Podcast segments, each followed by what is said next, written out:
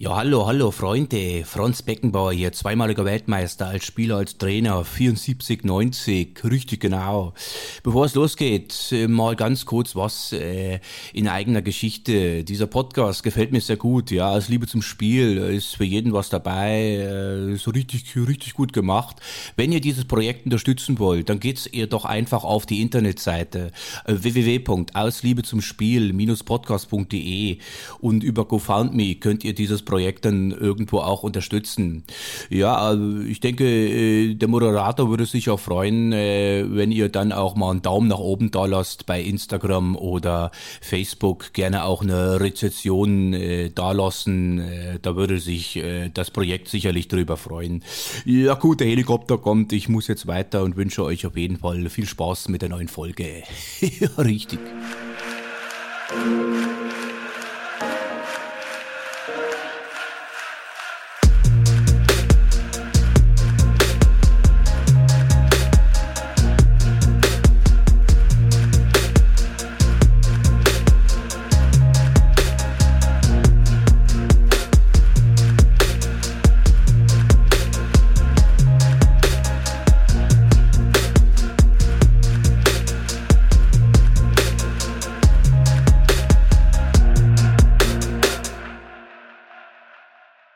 Es ist an der Zeit, wieder mal über das schöne Spiel zu schnacken. Es ist jetzt eine ganze Weile her, äh, seit Folge 29. Aber, gute Nachricht, es geht weiter. Wir sind heute in einer kleinen Jubiläumsfolge, Folge Nummer 30. Und sitze ich, heute sitze ich hier äh, am Timmendorfer Strand, wie genau vor einem Jahr. Da habe ich meine 23. Folge aufgenommen mit Carsten Lackner. Die treuen Hörer werden sich daran natürlich erinnern können. Und heute schließt sich für mich so ein bisschen der Kreis, denn der Schwibschwager jenes besagten Carstens äh, sitzt mir hier gegenüber. Und äh, es hat eine ganze Weile gedauert. Ich freue mich äh, wirklich, dass der Bengel sich jetzt hier mal hingesetzt hat und mit mir eine Runde über Fußball schnacken will, denn ähm, ja, er ist äh, begeisterter Fan des deutschen Vizemeisters und wir werden heute mal in der Folge raushören und rausfinden, ob die Wunden denn schon geleckt sind. Ich begrüße heute recht herzlich in meinem Podcast Folge Nummer 30 Johannes Godek. Hi Alex, schön dich zu sehen und bei dir Gast zu sein. Das äh, freut mich auch. Wir sind hier in deinem Hotelzimmer. Wir müssen die Leute mal kurz ein bisschen abhol äh, abholen. Äh, wir sitzen hier direkt neben dem Schlafzimmerbett. Wir haben uns das hier so ein bisschen muckelig, gemütlich gemacht, äh, aber wir kriegen das hier gut über die Bühne. Der Platz ist in der kleinsten Hütte. Und deswegen freue ich mich, dass es jetzt wirklich geklappt hat. Ja, Johannes, äh, Borussia Dortmund, äh, haben ja, hat man ja äh, jetzt gerade schon rausgehört. Äh, wie sieht es denn aus? Sind die Wunden aus dem Sommer schon verheilt oder sind sie offener denn je? Es, es verheilt, aber natürlich ist diese gesamte Geschichte schon noch sehr bitter. Ich glaube, es gab viele Zeitpunkte in der Rückrunde, in denen ich gar nicht mit dem Titel gerechnet hätte. So wie der 33. Spieltag dann angerichtet war und man am Ende dieses 33. Spieltags Tabellenführer ist und weiß mit einem Heimsieg gegen Mainz, klappt es, diese, diese Euphorie, die man dann gespürt hat. Also ich war. Wie, weil, wie viel Prozent warst du dir sicher? Nee, und das war, also ich, mir war schon klar, das Ding ist noch nicht geritzt. Äh, und es braucht einfach auch am 34. Spieltag eine vernünftige Leistung, um da als Sieger vom Platz zu gehen. Und äh, ich glaube, es wäre möglich gewesen. Aber an diesem Spieltag, man hat den Jungs die Anspannung abgespürt. Äh, ich glaube, der, der verschossene Elfmeter zum, beim Stand von 0-1, wenn der drin geht, glaube ich, äh, kann das Spiel auch nochmal komplett drehen. So mit dem 2-0 vor der Pause, da hat man so aber nicht, nicht nur die Zuschauer waren, glaube ich, entgeistert, sondern auch die Mannschaft und die konnte es selber gar nicht glauben, mhm. was da passiert und welche, welche Entwicklung das Spiel nimmt. Aber den Rucksack, den hast du den schon angesehen, ne? Von der ersten Minute an gefühlt so schwere Beine, es lief irgendwie. Es war wie so ein leichter äh, Druckfilter so über dem Spiel, fand ich. Also du hast es den Jungs schon angemerkt, äh, diese Leichtigkeit, die man noch in Augsburg so verspürt hatte, äh, die war von, vom ersten, von der ersten Minute an weg irgendwie gefühlt. Also es sind ja auch nur Menschen aber äh, wo hast du das Spiel verfolgt? Warst du im Stadion oder hast du es zu Hause verfolgt? Äh, die Frage, die ist eigentlich viel, vielleicht die, äh, die, die noch mehr sticht, als, äh, als ob es denn verdaut ist. Ich war auf, einem, auf einer Hochzeit eines guten Freundes oh. eingeladen. Also das war schlecht geplant. Das war dieses Paar selber nicht, nicht besonders fußballaffin. Von daher auf der einen Seite lange im Voraus auf, auf diese Hochzeit gefreut. Auf der anderen Seite, als dann die Erkenntnis kam, dass das mit dem 34. Spieltag kollidiert und vor allen Dingen dann eine Woche vorher, als man sieht, äh, nach dem Spiel in Augsburg, äh, Mist. Äh, ich, also ich hatte Karten äh, auch für das Spiel. Da hat sich dann mein Bruder und mein Neffe natürlich sehr drüber gefreut, für die es auch irgendwie was ganz Besonderes war, aber natürlich, muss ich sagen. Die sind dann anstelle deiner dahin gefahren. Richtig. Okay. Konntest du das Spiel verfolgen bei der Hochzeit? Also wie war der Nachrichtenfluss? Wie, wie ging der das? Der Nachrichtenfluss lief mit äh, Stöpsel im Ohr, ähm, Sky Go nebenbei ein wenig geguckt. 16 Uhr war die Trauung, von daher äh, war es in der Tat sehr schwierig, aber ich konnte mich auch nicht zu 100% auf die Trauung äh, fokussieren, auch wenn das jetzt vielleicht. Äh Nein, du hast hier offene Ohren. Also jeder, der hier den Podcast hört und äh, der, der versteht dich, der ist bei dir. Ganz, ja, ganz bei dir. Das war dann bei mir die Liebe zum Spiel und äh, na klar, wenn der BVB die Chance auf den Titel hat, äh, ein, zwei durfte ich ja zum Glück auch schon miterleben. Da weiß ich ja auch, was, was das für ein Glück ist, diese Jahre unter Klopp, was, was das für ein Wahnsinn war. Aber natürlich auch nach diesen 10, 11 Bayern-Jahren mit der Meisterschaft, die für jeden Nicht-Bayern-Fan auch einfach unfassbar ätzend und unfassbar ja. langweilig sind, habe ich da einfach gehofft, dass es wieder soweit ist. Äh, Trikot und äh, Schal waren halt dennoch bei der Hochzeit mit dabei, also nicht am Tag der Trauung, aber im Rucksack und es wäre dann anschließend halt sonntags morgens direkt früh, äh, frühes Frühstück und dann wäre es nach Dortmund gegangen, um da dann prinzipiell die, die Meisterfeier, was, was ja schon so angedacht war, mitzufeiern umso ernüchternder einfach, dass das nicht funktioniert hatte. Dadurch, dass ich auf der Hochzeit war, auch zu Hause alles aufgenommen und so weiter, konnte ich mir aber, äh, ist bis heute auf der Festplatte, aber konnte ich mir bis heute es auch noch nicht doch, anschauen. Es war alles angerichtet bei Johannes, aber das Leben, ja, zeigt ja manchmal auch dann einen anderen Weg auf. Wir kommen aber mal dazu, du bist ja geboren, äh, bist du im Münsterland. Richtig. Im, Im wunderschönen Ort. Ochtrup. Ochtrup. Im schönen Münsterland, unmittelbar an äh, das sogenannte Dreiländereck zwischen Niedersachsen, NRW und Holland. Genau. Ochtrup klingt ja auch so ein bisschen, hat so ein bisschen holländischen Einschlag. Äh, wie wie hat es denn bei dir eigentlich angefangen, so die Fußballleidenschaft? Äh, kannst du dich daran noch erinnern, die ersten Schritte? Wer ist dran schuld? Schuld und äh, dem Dank, äh, mein Dank verpflichtet. Nein, weiterhin, also das war mein, mein Vater mit meinem älteren Bruder, die zu der Zeit, also als ich dann auf die Welt kam, große, große Fußballfans waren, ähm, dass ich über die beiden zum Fußball gekommen bin, also am Platz stand, wie mein Bruder gesehen habe, selber, ich meine auch mit gut knapp oder gut vier Jahren angefangen habe bei den Bambinis, wo man erstmal nur einen Ball hinterher rennt was, was viel mit Hallenfußball angefangen hat, wo ich da auch noch weiß, so ein äh, sehr verdienter, langjähriger Trainer, der über Jahrzehnte die äh, immer die Jüngsten trainiert hatte, eine ganz tolle Art hatte und da auch einfach begeistern konnte für Fußball, wo es, wo es auch einfach nur darum ging, den genau. Ball hinterher zu rennen und das Spaß ja, zu haben. Genau, das ist ja das, das, das elementar Wichtigste, äh, wenn, du, wenn du mit einem Sport anfängst, dass du erstmal einen Trainer hast, der den Kindern erstmal die Begeisterung für den Sport mitgibt und das, da, wo die Kinder auch Spaß mit verbinden, ne? Richtig, und da dann auch gleichzeitig halt äh, ein paar Kumpels von mir, so meine ersten und ältesten Kumpels äh, im, im gleichen Alter genauso weit waren, auch da die Begeisterung für Fußball da waren. Und letzten Endes mit den Minikickern angefangen. Ich das, ja, ich habe es als Glück wahrgenommen, dass ich einfach auch immer Mannschaften hatte, wo, wo wir über Jahre immer wieder zusammengespielt haben. Also wo du wusstest, so über zwei Jahrgänge verteilt, mal was im jüngeren Jahrgang, äh, kanntest aber auch einen großen Teil des, des älteren Jahrgangs. Anschließend äh, kam, war man dann selber älterer Jahrgang und da haben wir eigentlich immer einen Stamm gehabt, der wirklich über diese komplette Jugendzeit in diesem Jugendverein äh, auf, auf Kreisebene äh, immer zusammengespielt hat. Und das, das war einfach eine, eine super Zeit. Arminia Ochtrup heißt der Verein, richtig? Das, das ist er. Mich verwundert nur eins. Äh, ich habe natürlich mich ein bisschen vorbereitet hier und äh, diesen Verein auch sofort gegoogelt. 1912, glaube ich, gegründet und steht auch für viele andere Sportarten. Also Fußball ist ja nur eine der Sportarten, die dort angeboten wird. Allerdings, und das hat mich dann doch verwundert, äh, im Bezug darauf, dass du ja eigentlich, ja, schwarz-gelb blutest.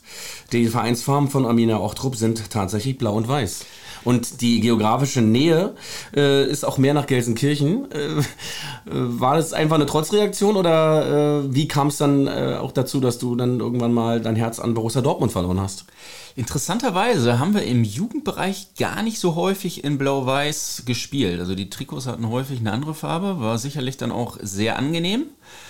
Und ja, du hast recht, der nächste Bundesliga-Verein spielt, oh, denn zweite Bundesliga hm. sind wir ja mittlerweile, ja. ist in Gelsenkirchen. Er sagt es mit einem breiten Lächeln.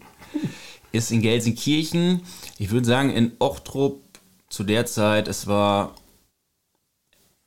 es war so viergeteilt, würde ich sagen. Also entweder äh, Dortmund, die Blauen aus Gelsenkirchen, Gladbach war mit einem Fanclub auch vertreten und äh, da durchaus einige oder halt Bayern. Okay. Und äh, Borussia Dortmund war dann, wann, äh, wann da, äh, gab es irgendwie jemanden, war dein Vater Fan von Borussia Dortmund oder dein Bruder oder wie, wie kam das? Hast du wenn man objektiv drüber nachdenkt, kann es natürlich nur schwarz-gelb sein. Nein, Spaß. Okay. es war, äh, das wurde in der Tat äh, mein, mein Vater, großer BVB-Fan, mein Bruder BVB-Fan, auch äh, meine Schwestern und meine Mutter äh, also immer mal wieder BVB-Bezug. Okay. Das, äh, das war keine freie Wahl, aber dann wurde ich auch sehr schnell überzeugt, dass, dass wir da richtig liegen. Wie lange hast du gespielt bei Arminia Ochtrup? Die komplette, meine komplette Jugendzeit, also mit äh, vier Jahren in, in den Minikickern angefangen und dann habe ich noch ein Jahr Senioren mitgespielt. Und dann anschließend ist halt durch, äh, nach der Schulzeit bin ich aus Otto weggezogen und dann man, man muss hier vielleicht ein bisschen relativieren. Ich glaube, äh, in eurem Bereich äh, meinst du mit Senioren schon die erste Männermannschaft. Richtig. Denn im Berliner Raum zum Beispiel, äh, wenn man da von den Senioren redet, redet man schon von den Ü32. Deswegen muss ich es nur kurz relativieren für die Zuhörer, die das, die vielleicht jetzt denken, Mensch, der hat die ganze Jugend da gespielt, dann hat er irgendwie 20 Jahre lang nichts gemacht und dann hat er wieder in die Senioren angefangen. Nein, er hat auch in der ersten Männermannschaft gespielt. Ich habe äh, mal gegoogelt, ein kleines Stadion haben die da. Wenn ich es richtig gesehen habe, mit einer Holztribüne noch. War das richtig oder habe ich da bin ich da irgendwie hat mich das hat mich älteres Foto gewesen sein, also hat, eine Holztribüne. Hat, hat, mich, hat, mich, Wikipedia da irgendwie auf die falsche Pferde geführt. War das Rasen, aber habt ihr hast, bist du noch hast du noch Asche kennengelernt? Also, also bei uns wurde, ich sag mal spätestens im Oktober auf Asche gegangen und dann in der Regel Frühjahr war schlecht, also fast ein halbes Jahr der Saison dann auch immer auf Asche gespielt. Also du hast auch trainiert, trainiert. Spiele haben dann auf Rasen immer stattgefunden, hatten auch nie einen Kunstrasen zur Verfügung. Mittlerweile sieht es dann auch drauf anders aus, gibt es auch tolle Anlagen. Zu meiner Zeit entweder auf Rasen oder wenn der halt nicht mehr bespielbar oder trainierbar war, weil es auch nicht so viele Rasenplätze gab und wenn da viele Mannschaften drauf gespielt haben, gerade im Herbst, äh, wurden die dann auch sehr schnell für den Trainingsbetrieb gesperrt, sodass uns dann die schöne Asche blieb. Also äh, deine Mama hat sich darüber gefreut, wenn du dann mit den blutigen Knien äh, nach Hause kamst, die Jeans wahrscheinlich noch drüber gezogen, die Blutflecken wahrscheinlich äh, schwer rauszuwaschen waren. Also du kennst es noch, du hast, du kennst das Gefühl einfach offener Knie, offener Ellbogen. Äh, offene, offene Oberschenkel, ich, ich als Verteidiger da auch äh, reichlich Bekanntschaft mitgemacht habe, auch immer Spaß an der Grätsche gehabt. Der Asche musste die allerdings äh, wohl getimt sein, beziehungsweise da gefiel mir doch ein nasser Rasen deutlich besser dafür auch dieses, dieses, dieser Kreidestaub von den Außenlinien, wenn der hochkam, wenn es ganz trocken war, dieser, dieser Ascheplatz. Schöne, schöne Kindheitserinnerungen sind es auf jeden Fall. Und ja, deine, deine, ja, mit welchen Talenten warst du gesegnet? Was war deine Position? Wo würdest du dich sehen? Waren deine Stärken? Du bist ja gern, du bist ja, du bist ja begeisterter Marathonläufer heute auch. Also du, äh, man kann es ja mal hier mal festhalten. Äh, der, der Hannes ist heute Morgen erstmal äh, locker leicht seine 32 Kilometerchen Trainingsrunde gelaufen und sitzt jetzt hier topfit äh, bei mir. Deswegen wäre vielleicht so eine, so eine, ja, so eine Position auf den Außenbahnen vielleicht für dich äh, was gewesen oder warst du dafür nicht schnell genug? Interessanterweise war ich von Anfang an sehr weit hinten. Ich muss auch sagen, in der Jugend noch lange Libero gespielt. Die gibt es ja mittlerweile gar nicht mehr. Ich glaube, da wird man so ein bisschen im, im Nachhinein sagen, hätte man vielleicht gucken sollen, können, ob man da nicht vielleicht frühzeitiger auf ein bisschen moderneres Spiel wechselt. Äh, prägt natürlich auch, wenn man einfach jahrelang wirklich hinten drin steht und dann, äh, ich sag mal, anschließend war meine Position eigentlich eher entweder Innenverteidiger oder als Rechtsfuß rechter Verteidiger. Warst du da so mehr der Mann fürs Grobe oder?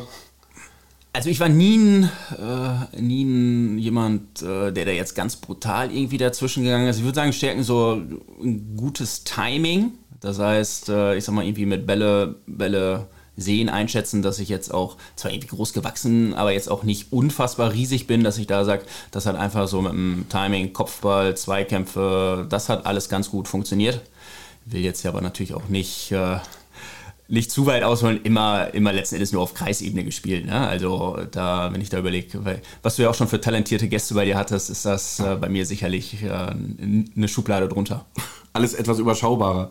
Aber das ist ja nicht schlimm, das äh, heißt ja nicht, dass deine Liebe weniger wert ist zu dem, zu dem Spiel. Und ja, äh, gab es dann auch so äh, ja, Ortsderbys dort, auch in der Jugend schon? Wer, wer, was ist so Revierderby in, in, in Ochtrup? Zwei gegen quasi zwei andere Ochtrupper Stadtteile. Äh, das ist einmal Schwarz-Weiß-Weiner. Da würde ich sagen, das war immer so das, das Größere von den beiden. Äh, da wir in der Regel in einer Liga gespielt haben, das äh, ging da schon echt immer heiß hin und her. Auch ein paar Freunde mit dabei gehabt, die dann für den anderen Verein gespielt haben. War schon immer gut.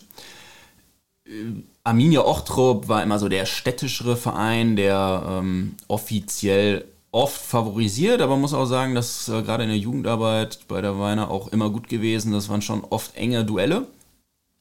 Das zweite war dann äh, Langenhorst-Wellbergen. Oh. Hört sich auch, hört man auch den Münsterländer Schlag raus. Äh, auch das hat immer Spaß gemacht. Auch die Jungs waren immer heiß und äh, da war es für uns in der Tat immer bitter, wenn wir nicht gewonnen haben. Da, da galt man einfach als klarer Favorit und auf der anderen Seite konnte da auch ein Unentschieden durchaus schon mal gefeiert werden. War dann so Preußen-Münster so der Verein schlechthin im Umland oder? Preußen-Münster war der Verein, wo man da sagt, so, hey, die wirklich. Auch ein äh, Riesentraditionsverein, ne? Also ein Riesentraditionsverein. Ich glaube, die waren ja auch mal. Gründungsmitglied der Bundesliga. Bundesliga, genau. Ähm, jetzt diese Saison dann wieder in die dritte Liga aufgestiegen nach, ich meine, drei Jahren in der Regionalliga, was äh, den mit Abstand größten Zuschauerschnitt in, in der Regionalliga gehabt. Also da merkt man auch, Münster ist wieder heiß. Preußen Münster war einfach immer so der größte Verein, wo man gesagt hat, dass äh, die Handvoll wirklich talentiertesten äh, da immer, also es gibt, ich sag mal, Ochtrupa, wenn die dann im Jugendbereich schon höherklassig gespielt haben und gewechselt haben, war das so der Einzugbereich von Preußen Münster, die dann äh, da in den Jugendmannschaften gespielt haben. Gabst du äh, Vorbilder für dich? Damals zu der damaligen Zeit, wenn du sagst, so rechter Außenverteidiger. Von welcher Zeit reden wir da? Ich bin 89 geboren. Ich sag mal so, das erste große fußballerische Highlight, an das ich mich erinnern kann, ist der Dortmunder Champions League Sieg. Lars Ricken mit seinem äh, rechten Fuß äh, das Tor mit Sicherheit 50 bis 100 Mal gesehen. Ich war allerdings nie so, dass ich äh, gesagt habe, hey, das ist jetzt so mein, mein großes Vorbild. Das einzige Trikot, das war in der Tat da von, von 97, war Karl-Heinz Riedler, den ich hinten drauf hatte als Stürmer, nie, nie mit irgendeinem Bezug gehabt, dass ich jetzt gesagt habe, ich will groß Stürmer sein. Von daher ähm, das wäre dann eher so zu der Zeit vielleicht der Kokser gewesen, Jürgen Kohler. Oder so Günter Kotowski, das ist, gehen wir noch, Anfang der 90er, ich weiß nicht, ob der Name dir noch was sagt. Sag mir was, Auch aber ehrlicher, ehrlicher Arbeiter, Malocha, wie man immer so schön sagt im Pott, äh, auf der rechten Seite gewesen. Günter Kotowski. Genau, äh, aber war jetzt nie so, dass ich sagte, boah, ich, das ist jetzt mein, mein Vorbild auf dem Platz. Ich glaube, äh, gerade in diesen Jugendjahren, ja, doch, klar, Vorbilder gab es auch, aber war jetzt, war jetzt nicht eins zu eins so. Ne? Jürgen Kohler, Fußballgott, äh, ja, ja. das, das habe ich, glaube ich, eher im Nachhinein natürlich nochmal, als, äh, als ich dann auch so äh, als Jugendlicher diese Begeisterung für den BVB und dann nochmal, wie waren das überhaupt mit dem Champions League 97, äh, gegen wen haben wir da gespielt, als man sich dann wirklich im Nachhinein nochmal so diese Zusammenfassung anguckt, da dann gedacht, hey, was, was war das auch für ein Wahnsinnsteam, was, was hat das für einen Spaß gemacht? Äh, da auch überlegt, mein, mein Bruder Benne, mit dem ich auch gerne regelmäßig ins Stadion gehe, der zu der Zeit Jugendlicher war, also einfach schon ein paar Jahre weiter war, der über einen Bekannten da an Karten gekommen ist, im Viertelfinale gegen Auxerre mit dabei sein konnte, Halbfinale gegen Manchester United, also wo ich da auch denke, Wahnsinn. Also der Fußball sah halt einfach da auch nochmal anders aus. Ne? Dortmunder Stadion sah anders aus. Die Ecken waren noch nicht zu. Das, das war schon auch noch irgendwie eine andere Zeit. Ich glaube, es wurde ja damals zur WM 74 modernisiert. Das Stadion, das Westfalenstadion, oder? Es wurde zur WM 74 neu gebaut. Oder, oder sogar neu gebaut, genau. genau. Neu gebaut und äh, hat sich ja dann äh, so ein bisschen bis in die 90er Jahre so gehalten, wie es war. Und genau. dann ging es los.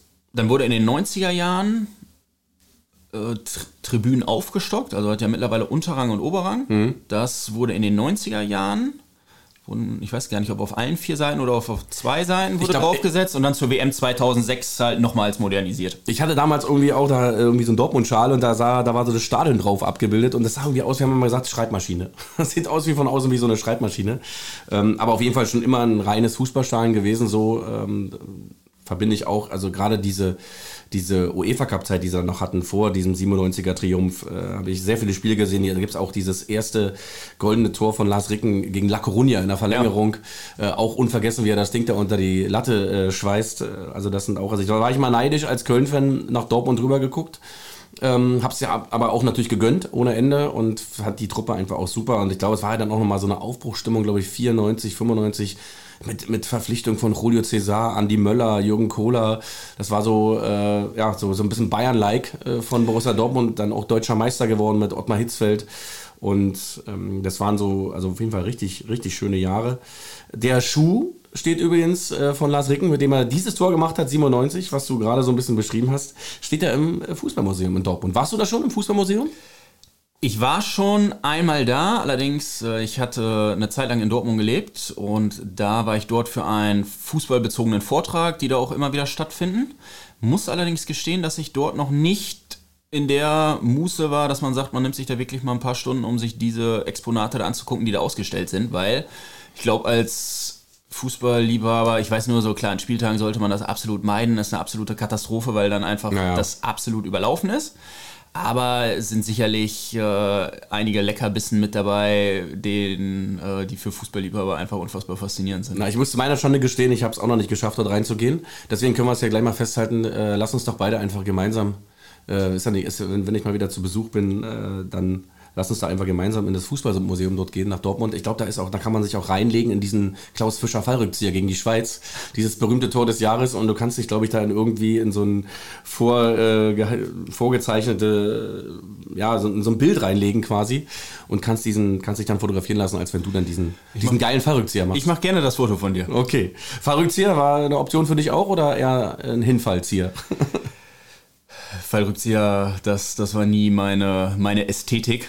Ähm, aber ein, zwei, ich sag mal, mal ein Kopfballtor, mal ein langes Ding, aber Fallrückzieher hat bei mir äh, zumindest für ein, für ein Tor nie gereicht. Aber ich finde es auch, äh, das Schöne am Fußball ist ja, dass es eine Sportart ist. Wenn du jetzt zum Beispiel, wir sind hier gerade, äh, wie gesagt, in Timmendorf, Deutsche Meisterschaften, Beachvolleyball, das ist ja schon eine technisch anspruchsvolle Sportart. Klar, du kriegst den Ball irgendwie übers Netz, aber so ein Ding anzunehmen oder mal ein ordentliches Zuspiel zu machen. Aber im Fußball ist so, finde ich, selbst wenn du nicht so der beste Fußballer bist, rutscht dir mal so ein Ding ab und du machst auch mal ein Traumtor. Ne? Also das würde dir in anderen Sportarten würde dir das nicht so schnell passieren. Also beim, beim Tennis machst du nicht mal so, so einfach einen geilen Aufschlag, wenn du es nicht kannst. Finde ich gut, wenn du mir das jetzt so zuredest. Johannes, die Tore, die du damals gemacht hast, das waren doch sicherlich alles diese abgerutschten Glücksdinger. Alle, alle. Aber ich habe mich dafür dann auch äh, vehement feiern lassen, auf jeden Fall. Ja, äh, und bist du immer noch aktiv? Spielst du immer noch? Ich hatte nach, ähm, also so, ich sag jetzt mal, der eigentliche Mannschaftssport, also dass man regelmäßig zweimal die, zwei bis dreimal die Woche trainiert, Spiele am Wochenende, also angemeldet im Verein. Da äh, habe ich jetzt, seitdem ich äh, auch in Köln wohne, mache ich nicht mehr. Irgendwo würde es mir Spaß machen, aber ich sag mal gerade, dieser, dieser Aufwand am Wochenende immer wieder ist, ist mir dann schon auch ein bisschen zu viel, haben sich die Prioritäten ein bisschen verschoben. Ich bin mittlerweile, äh, spiele ich in einer bunten Liga. Das bedeutet, es ist, äh, sind Spaßmannschaften, man äh, hört es an interessant klingenden Namen dieser Mannschaften. Wie nennt sich euer Team? Ich spiele bei 13 Malzbier Kreuzweise. Okay, da äh, musst du uns nochmal erklären, wie es zu dem Namen denn kam. Ja, das waren zwei Vereine, die, die da fusioniert haben und beide haben da einen Teil des äh, Namens mitgenommen. Also ich glaube. Und sich die, überkreuzt. Und sich überkreuzt. Also ich glaube, dieser Name, der, der existiert, also es sind schon 10, 15 Jahre. Ich glaube, ein Team, ein Team habe ich gelesen, Intellekt. Intellekt. Finde ich auch sehr geil. Äh, also es ist, da sind, ja den Wortspielen keine Grenzen gesetzt in der Liga sozusagen. Es ist wirklich eine bunte Liga. Ähm, spielt ihr da Großfeld, Kleinfeld? Wir spielen Großfeld 90 Minuten. Ist oft auch eine Herausforderung, wo man einfach sagt, äh, wir trainieren in der Regel auf Kunstrasen, Kleinfeld. Und dadurch, dass es, also die, man darf noch angemeldet auch in anderen Vereinen Fußball spielen, aber nicht mehr auf Überkreisniveau. Äh, um da einfach zu sagen, das soll diesen Freizeitsportcharakter behalten. Sind viele gute Kicker mit dabei, die ehemals äh, auch deutlich höher gespielt haben. Aber dann natürlich äh, jetzt mittlerweile 90 Minuten auch eine Herausforderung darstellen. Da braucht man äh, natürlich auch irgendwie eine Handvoll Auswechselspieler, um da über die 90 Minuten zu kommen. Das allerdings dann auf Großfeld, Naturrasen in Köln entweder auf der äh, Jahnwiese hinterm Stadion. Oh. Das ist natürlich immer ein äh, wunderschönes Szenario. Also als du mir das erzählt hast, da, ja, da, da kam der pure Neid aus mir raus.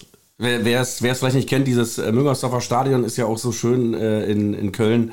Du fährst, du kannst von der Altstadt direkt mit der 1 durchfahren, ne, die ganze Aachener Straße hoch, dann kommt da dieses Stadion, dann hast du eine Vorwiese, dann gehst du ums Stadion rum, bist dann an der, an, am, am, südlichen Kern, wie man so schön sagt, an, an der Südtribüne und dahinter hast du nochmal einen Riesenpark mit, mit riesen, also eine riesen Rasenfläche und da sind Fußballfelder, bestimmt, wie viel sind's? Sechs, sieben Stück. Richtig. Und da habt ihr eure Spiele teilweise, es ist ein Traum. Es war für mich immer ein Traum gewesen zu sagen, hier ein bisschen kicken mit ein paar guten Leuten und dann durchgeschwitzt noch ein schönes Kölsch nehmen und dann direkt äh, auf die Tribüne und den FC spielen sehen. Was Besseres kannst, glaube ich. Einen perfekteren Samstag kannst du doch gar nicht geben. Und genauso läuft's. Oft äh, Rasenverhältnis ein bisschen widrig. Also das ist was anderes als ein äh, schöner Kunstrasen oder Natur, oder es ist ja Naturrasen, aber oft ein bisschen holprig. Aber du hast natürlich recht, da der Spaß steht im Vordergrund, auf der anderen Seite aber auch ein sportlicher Ehrgeiz, so die Mannschaften, die dann da stehen, wollen auch gewinnen. Äh, viele gute Kicker mit dabei, macht dann einfach Spaß und äh, anschließend sitzt man dann zusammen und trinkt sich noch einen Kölsch. Wie sieht es momentan aus, der Saisonstart, wie verlief Ähnlich äh, holprig wie beim FC oder? Ja, kann man sagen. Zwei Spiele, zwei Niederlagen. Mhm. Aber da haben wir vielleicht, oder da haben wir sicherlich noch Luft nach oben. Letzte Saison haben wir da auch vernünftig ab, äh, abgeschnitten, sind vier Ligen. Wir spielen in der dritten Liga. Ich glaube, das passt bei uns äh, auch ganz gut, aber da werden wir dann auch die Punkte einfahren und äh, den Klassenerhalt frühzeitig sichern. Und da denke ich, das wird beim FC genauso sein. Wie, wie bist denn du im Stadion, wenn du ins Stadion gehst? So? Hast du Rituale? Ist es für dich so ein Tag, der nach einem gewissen Schema abläuft, wenn du dann mal bei Borussia bist? Man muss ja dazu sagen, vielleicht äh, äh, den, den Zuhörern, dass Johannes lebt in Köln, in der schönsten Fußballstadt Deutschlands eben, ist natürlich Borussia Dortmund-Fan, äh, da geht nichts drüber, aber du bist auch Mitglied beim FC, denn deine Frau ist äh, auch großer FC-Fan. Ich weiß gar nicht, ist Rena überhaupt auch äh, Mitglied beim FC? Rena ist nicht Mitglied. Nicht, du bist aber Mitglied. Ich bin Mitglied geworden. Hat mir auch schon äh, ein paar Mal den Arsch gerettet, bei, wenn er mir Karten besorgt hat, der liebe Johannes. Ähm, also gibt es da so ein Ritual, sagen wir mal, egal ob du jetzt zum FC mal gehst oder zu Borussia Dortmund, wie so ein Tag für dich abläuft? Ja, um das eben zu ergänzen, als ich dann jetzt vor knapp zwei Jahren nach Köln gezogen bin und einfach auch Stadionbesuche liebe und den FC auch einfach unfassbar sympathisch finde, ich da ganz schnell gemerkt habe, ohne diese Mitgliedschaft hast du eigentlich keine Chance, an eine Karte zu kommen. Ich auch keine Lust habe, ich sage jetzt mal nur für die zwei, drei Spiele, wo es irgendwie einen öffentlichen Verkauf gibt, äh, Hoffenheim, Wolfsburg, da dann die Chance zu haben, ins Stadion zu gehen. Da habe ich gesagt, die einzige Mitgliedschaft, die sich mit der des BVB vereinen lässt, ist vermutlich die vom FC. Und dann habe ich auch gesagt, mache ich dann auch gerne. Und dann hat man äh, da auch eine deutlich bessere Chance, an Karten zu kommen. Und muss auch sagen, Stadionerlebnis in Köln ist ist einfach auch absolut super. In Dortmund würde ich sagen, finde ich mittlerweile dadurch, dass ähm, das ist natürlich auch aus Köln, dennoch ist in NRW natürlich immer alles sehr nah und super angenehm. Mit der Bahn muss man trotzdem auch immer ein bisschen, bisschen Zeit einplanen, dass ich da auch einfach unfassbar liebe, frühzeitig in Dortmund zu sein.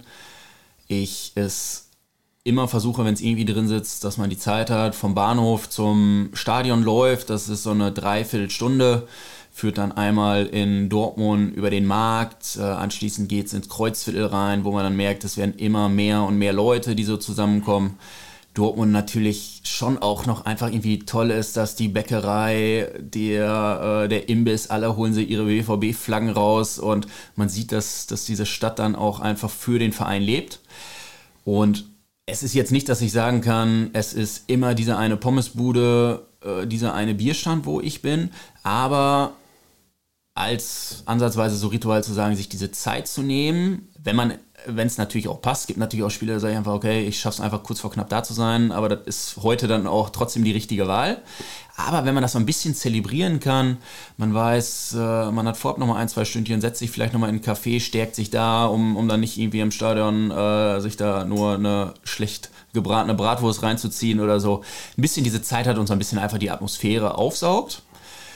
und im Stadion hat es auch eine gewisse Bandbreite. Also ich habe einige Spiele, da, also ich stehe gerne, wenn es passt, aber muss dann auch sagen, ich habe einige Spiele, da bin ich auch zu angespannt, um dann zu sagen, ich kann mich jetzt voll auf den Support irgendwie konzentrieren.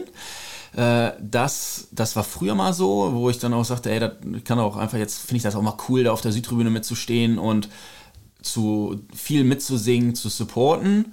Mittlerweile ist auch einfach das Interesse für das Spiel, für den Fußball irgendwie so groß, dass ich sage, auch, auch wenn man steht, ähm, dass, dass dann so eine Fokussierung auf das Spiel irgendwie dabei sein soll. Da kann, kann man auch äh, ein, zwei Bier dabei trinken, aber äh, geht dann natürlich nicht so, dass du dann da. Ne, ich, also das kann ich voll verstehen. Das ist so, wenn dein Verein spielt und du das Spiel guckst, dann guckst du es, dann bist du in einer kompletten Angespanntheit. Ja, ja du weißt es einfach, wenn ich zum Beispiel jetzt, äh, war vor drei Wochen bei Union im Stadion, äh, mein, mein äh, guter Freund Chris, äh, auch schon hier im Podcast, Podcast gewesen, Folge 2, mein Schotte, der mittlerweile ja auch bei Union in den 40ern spielt und sich in Union irgendwie verliebt hat, neben seinem Celtic Glasgow, hat mir Karten besorgt und ähm, das war äh, einerseits schön, ähm, weil ich konnte ein schönes Spiel sehen und war aber relativ entspannt. Also konnte, und ich weiß aber, wenn der FC spielt, dann hast du so eine gewisse, also wenn dein Verein da spielt, so eine gewisse Grundanspannung und dann kann ich es schon verstehen, dass man da irgendwie nicht immer so locker ist oder ne, komplett mitsupportet. Das ist einfach irgendwie. Äh, genau das ist es. Auf der anderen Seite, FC finde ich überragend, mit dem Fahrrad einfach zum Stadion fahren zu können da mit dabei zu sein, aber ein paar Prozentpunkte dieser Anspannung fehlen mir. Äh, auch da fieber ich für den FC mit, mhm. aber ein paar Prozentpunkte werden, werden da einfach weiterhin fehlen. Stadionernährung, äh, so Thema auch Wurst, Bier, da gibt es keine, keine äh, Ausreißer. Äh, ja, aber häufig, also ich tendiere eher dazu, äh, so eine Bratwurst, so eine Stadionwurst dann vorm Stadion irgendwo sich was zu suchen, wo ich zumindest aus meinem Gefühl sage, das sieht ein bisschen besser aus. Die ist jetzt nicht hier im Stadion innerhalb von zwei Minuten dreimal durch das Fett gedreht worden und äh, wird dann als äh, wird dann irgendwie als Bratwurst verkauft. Also da habe ich dann auch keinen keinen Appetit mehr drauf. Das, das verschlägt sich dann schon schnell und äh, da dann lieber das, das vorher regeln. Aber die berühmte Südtribüne in Dortmund hast du schon ein paar Mal mitgemacht. Also du warst schon mal Teil dieser gelben Wand. Regelmäßig, regelmäßig. Äh, ja, leider. Was ist, glaub, was, ist, was ist für dich so, was macht für dich den Zauber und die Besonderheit dieser gelben Wand aus? Ist es so die, die, die Ansammlung der verschiedenen Leute, weil ich glaube, da so soziale Schichten komplett ineinander, in so, so ein Schmelztiegel ist das ja meistens, wo die alle reingeworfen werden. Am Ende stehst du da und bist diese gelbe Wand einfach? Ja. Wie es also, wie es ja in anderen Stadien auch ist, also wie es eigentlich fast in jedem Stadion so ist es, ich finde es bis heute weiterhin einfach unfassbar faszinierend, welche, welche Wucht sie entwickeln kann, äh, wenn man auch einfach die, diese Masse überlegt. Ähm, der andere Punkt ist so, na klar, man, man weiß irgendwie, da stehen Leute aus allen möglichen Schichten. Äh, in der Zeit, wo ich, wo ich in Dortmund gewohnt habe, gemerkt, so, du hast, du hast irgendwie den Uni-Professor, du hast äh, ganz einfache Leute, die, äh, für die aber feststeht, dass diese knapp 200 Euro für, für die Dauerkarte so draufgehen und äh, das letzten Endes dann auch noch so einen Stadionbesuch ermöglicht. Dadurch, dass ich aber auch in, als Jugendlicher so meine ersten Stadionerlebnisse immer auf dieser Südtribüne hatte, muss ich auch sagen, ich habe es von Anfang an, bin ich da so reingekommen und ich habe nie, also ich habe ich habe erst im Nachgang eigentlich den Vergleich gemerkt, wenn man in anderen Stadionen Heimtribünen sieht, die einfach deutlich kleiner sind. Also am Anfang habe ich gedacht, ja, das ist also das ist ein guter Standard, das mhm. muss so. Und dann gerade ähm, da, wenn zum Beispiel erinnere ich mich gerne an, äh, an die Meisterschaft, die erste BVB-Meisterschaft unter Klopp. Ähm, Heimspiel gegen wir haben gegen Nürnberg gespielt und dann kam der Zwischenruf, äh, wo der FC gegen Leverkusen spielt, 1 zu 0 für Köln. Und in diesen, also diese Jahre auch immer noch unvergessen bleiben. Und ich glaube auch dadurch, im Anschluss hat sich ja auch so ein gewisser Kull nochmal, das hat eine ganz andere Präsenz in Europa entwickelt. Äh, mittlerweile muss ich sagen, am Stadion ein, zwei Ecken kenne ich so, das ist immer so ein niederländischer Fanclub, aber die dann auch regelmäßig kommen. Aber natürlich muss man auch sagen, festhalten, dass äh, wie, wie in Liverpool, Manchester, es einfach auch immer wieder ein beliebtes Ziel ist für Fußballtourismus mhm. und ich selber ja auch gerne mir andere Stadienbesuche reinziehe, aber ich auch verstehen kann, dass wenn, wenn man sagt, naja, Südtribüne so, das hat auch alles ein bisschen nachgelassen, die, man, man hat sich in gewisser Weise jetzt so als Nummer zwei in Deutschland etabliert. Das ist ganz klar der Anspruch, irgendwie Herausforderer zu sein, aber dennoch ist Champions League ganz fester Anspruch und das war halt vor zehn, zehn Jahren oder in dieser Kloppphase noch irgendwie anders. Da ist man letzten Endes hatte 2005 noch so gerade hinter sich diese beinahe Insolvenz und da, da war schon irgendwie noch eine andere Power dahinter. Und ähm, das, das ist eher eigentlich so, wo ich sage, hoffentlich, äh, hoffentlich kann die Südtribüne sich das so beibehalten, auch, auch wenn es vermutlich nicht auf äh, 17 Heimspiele in einer Saison funktioniert, aber es gibt dann ganz besondere Momente, wo, wo ich glaube, das kann einfach unfassbar pushen und dann, dann ist sie auch absolute Weltklasse. Also ich kann mich nur erinnern, vor zwei Wochen äh, gegen den FC äh, hat die gelbe Wand ja irgendwie auch geschafft, da noch den Ball zu schlucken. Äh, es war, äh, ja, ich habe zu Janis schon gesagt, eigentlich warte ich noch bis heute auf eine Entschuldigung für diesen Dreier. Äh, ist natürlich Quatsch, brauchst du natürlich nicht entschuldigen für. Äh, es war natürlich sehr, sehr unglücklich für den ersten FC Köln. Wir haben ein sehr gutes Spiel gemacht, aber die gelbe Wand hat dann doch noch den Ball geschluckt in der 88. Minute. Vielleicht, äh, ja, war ist ja dieser Zauber, den wir jetzt gerade versucht haben zu erklären. Ähm, wir kommen mal zu meinem allerersten Spiel, Johannes, zum schönen Fußball allerlei. Du siehst äh, die Lostrommel vor dir. Das Spiel wurde bereits im Vorfeld erklärt. Und du musst jetzt den Begriff natürlich, den du dann hoffentlich entziffern kannst, laut vorlesen und sehr gerne. Dann darfst ich du gerne dazu philosophieren. Den ersten Begriff Sonntagsschuss. Mm. Den hattest du mir ja vorhin schon in den Mund gelegt. Wie oft bist du abgerutscht in deinem Leben? Wie oft bin ich abgerutscht? Äh, ja, Sonntagsschuss.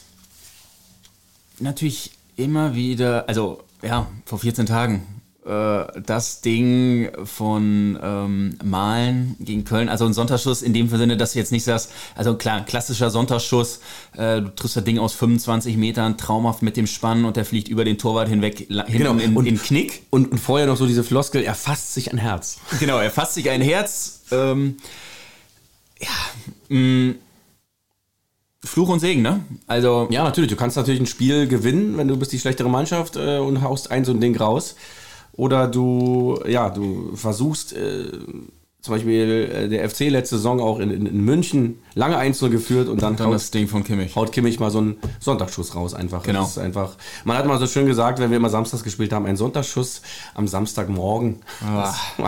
immer so ein, äh, so ein geflügeltes Wort bei uns, aber ja, also gilt ja auch für äh, ja so sogenannte Scharfschützen, wie sie auch immer genannt werden. Bei, bei Dortmund fällt mir zum Beispiel noch ein Knut Reinhardt äh, der da gespielt hat, äh, oder Martin Kreh, das waren so, die haben auch beide komischerweise auch Leverkusener Vergangenheit und äh, aber auch beide bei Dortmund gespielt und die hatten immer so einen schönen Anfang der 90er, so einen schönen Sonntagsschuss. Da kann ich mir an einige Tore erinnern, die dann wirklich abgezogen, 20 Meter, und das Ding war oben im Knick. Herrlich. Also das ist ein schöner Sonntagsschuss. So, äh, das ist ja auch das Unberechenbare am, am, am Fußball eben, dass du eben so eine Sonntagsschüsse aber ich finde, in der, in der moderne Fußball macht es manchmal viel zu wenig. Also man kommt manchmal vor, die schieben sich da ewig die Pille hin und her. Ja. Ich kann das Spiel schon manchmal gar nicht mehr sehen. Nochmal raus und nochmal schieben und da, äh, anstatt einfach mal den Ball zu nehmen und ihn einfach in den Knick zu hauen. Ja, das ist dieses, solange wie du halt, ich sag jetzt mal, nur mit einem Tor vielleicht hinten liegst oder unentschieden ist. Du musst dir natürlich den, äh, so, den Schuss nehmen. Ja. Du musst ihn auch suchen. Also wenn du, wenn du nur hinten lang rauspölst, so, dann, dann wird er dann hast du den eigenen, hast den Ball ganz schnell wieder bei dir. Aber solange es knapp ist, kann den Sonntagsschuss immer noch weiterhelfen. Momentan haben wir in Köln äh, die Personifizierung von einem Sonntagsschuss, nämlich Benno Schmitz. Also letztes Jahr ein Riesentor gegen Leverkusen gemacht und jetzt ein Pokal in Osnabrück. Ich wollte gerade sagen, das Ding in Osnabrück. Äh er fand das ganz große Glück in seinem Sonntagsschuss in Osnabrück. So, der nächste Begriff. Begriff Nummer zwei. Begriff Nummer zwei. Gefällt dir das Spiel, Johannes? Ja, sicher. Das, das war hier ein Highlight, auf das ich mich schon im Vornherein gefreut habe. Die Boca Juniors. Oh, großer Traditionsverein aus Argentinien. Großer Traditionsverein aus Argentinien. Ähm, südamerikanischer Fußball wäre immer noch mal so, eine, so ein Ziel, was ich gerne mal auch live, live im Stadion sehen würde. Äh, Boca Juniors natürlich sicherlich auch ein, äh, wäre einfach ein heißer Kandidat. Also da, da live, im, live im Stadion mal mit dabei zu sein in diesem Hexenkessel wäre schon absoluter Wahnsinn. Ich muss sagen, argentinischen Fußball, ich verfolge ihn jetzt nicht, ist jetzt nicht eine der Tabellen, wo ich äh, jedes Wochenende mal reinschaue und gucke, guck, wie es da steht. Hat, glaube ich, auch so ein Ligasystem irgendwie mit 24 Vereinen oder so. Ich glaube, ich glaube, dass allein aus der, in der ersten Liga, äh, glaube ich, allein 12, 13, 14 Vereine allein alle aus, aus, dem, aus Buenos Aires quasi ja. kommen. Das ist also sehr, sehr äh, lokal dort. Aber ja, ich verfolge den, äh, den argentinischen Fußball jetzt auch nicht irgendwie jede Woche. Aber ich sag mal so, äh, River Plate und äh, Boca Juniors, Independiente vielleicht noch, das sind so Namen, die hat man, wenn man sich für Fußball interessiert und für Fußballkultur, dann kommen diese, diese Vereine immer unausweichlich irgendwann. Das, das ist richtig. Ich glaube, die letzten zwei Mal, als ich darauf aufmerksam geworden bin, waren das irgendwie so Spiele mit... Äh sechs Platzverweisen oder so. Also muss ich dann auch sagen, äh, würde ich auch so ein bisschen damit assoziieren. Aber könnte man äh, ja so ein bisschen mit Borussia Dortmund vergleichen, auch so ein Arbeiterverein, eher auch so fanatisch Fans, gelb, auch in der, also eine der Vereinsfarben ist ebenfalls gelb und auch eine äh, fantastische Stimmung im La Bombonera in der Pralinschachtel, wie sie übersetzt heißt. Äh, und immer wieder große Spieler. Ich sage nur Gabriel Batistuta, Diego Maradona, Riquelme. Ja. Das waren alle Spieler, die dort ähm, ja quasi das äh, Fußballspielen quasi gelernt haben, auch immer wieder gute, wie gesagt, Mittelfeldstrategen gehabt. Also ein ganz, ganz, ganz, ganz toller Verein. Boca Juniors. Boca Juniors. Jetzt kommt der dritte Begriff. Begriff Nummer drei. Er faltet und faltet es auf. E-Sport. E-Sport, oh. Ja, es äh, ist halt das moderne Leben. Kommt immer mehr. Äh, mittlerweile in der Kicker-App hier auch immer so ein, wenn man die Kicker-App so ein bisschen runterscrollt, dann kommt irgendwann auch E-Sport. Äh, und ich, also klar, selber gezockt hat man vielleicht immer, aber wie siehst du es, dass sich das jetzt so als Sport etabliert hat oder etabliert langsam? Auch ich scrolle gerne in der Kicker-App sehr weit nach unten und äh, das, das ist die App, aus der ich mir äh, täglich mein, mein Diskussionsbrot hole. Ah, okay. Äh, aber ich muss sagen, E-Sport nie einen Bezug zu gehabt, selber nie irgendwie an irgendeiner Konsole gespielt und also erst recht nicht Fußball.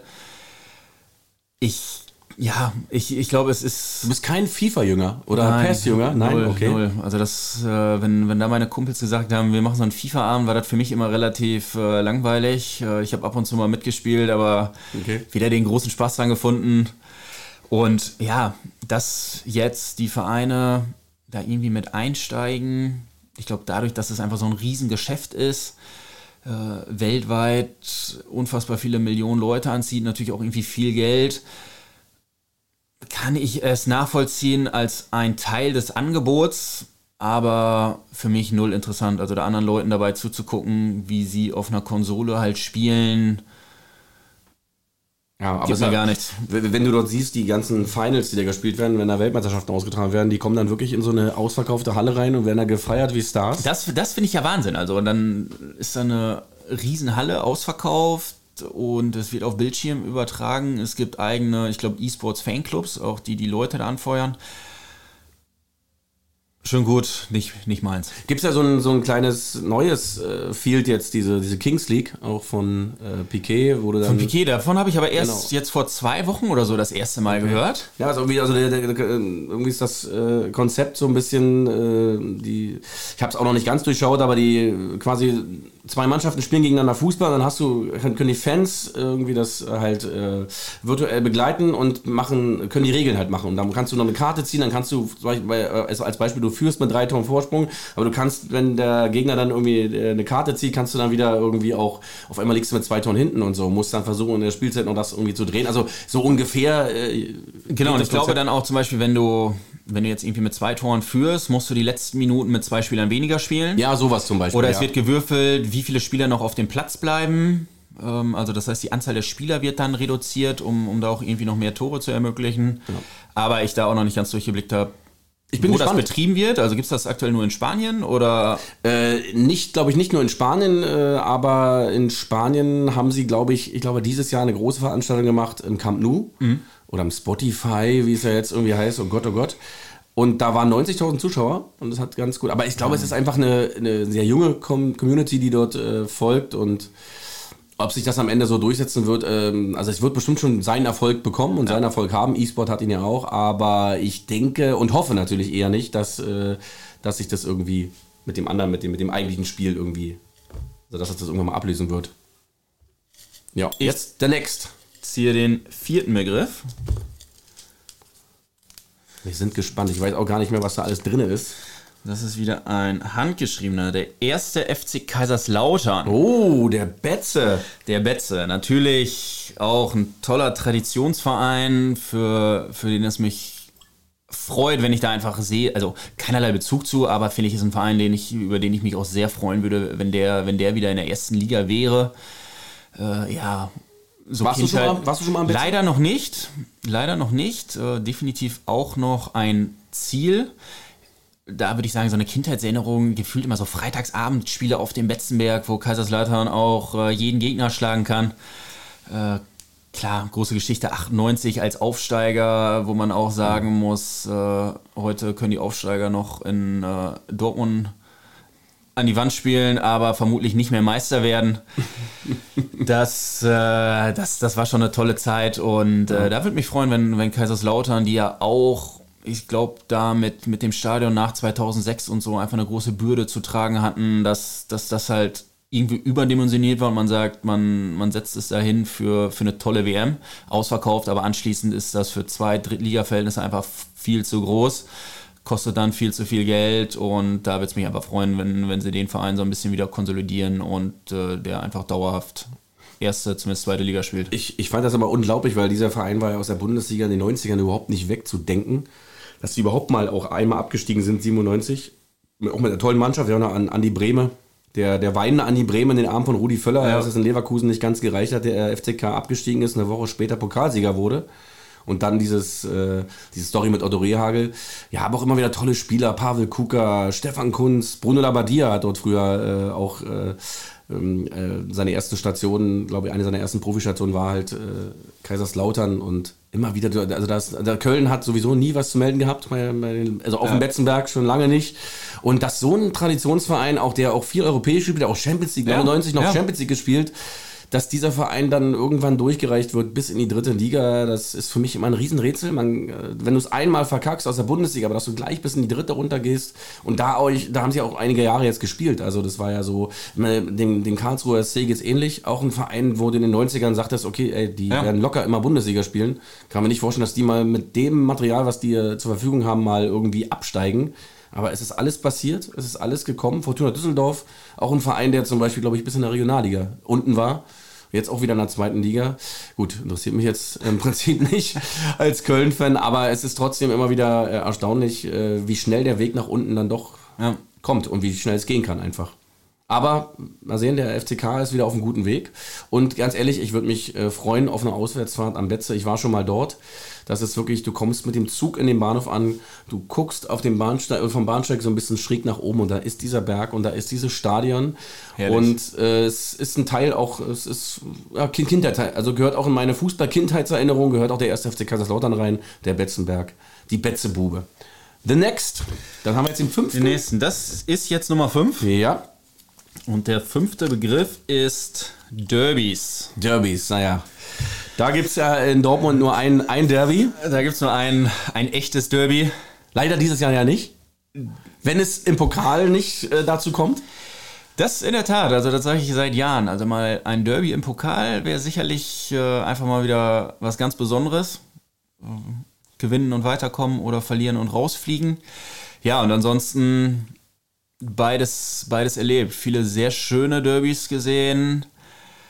Also ich muss immer an erster Linie, wenn ich an so ein Schalke-Dortmund-Derby denke, denke ich immer zuallererst an diesen Kopfball von Jens Lehmann.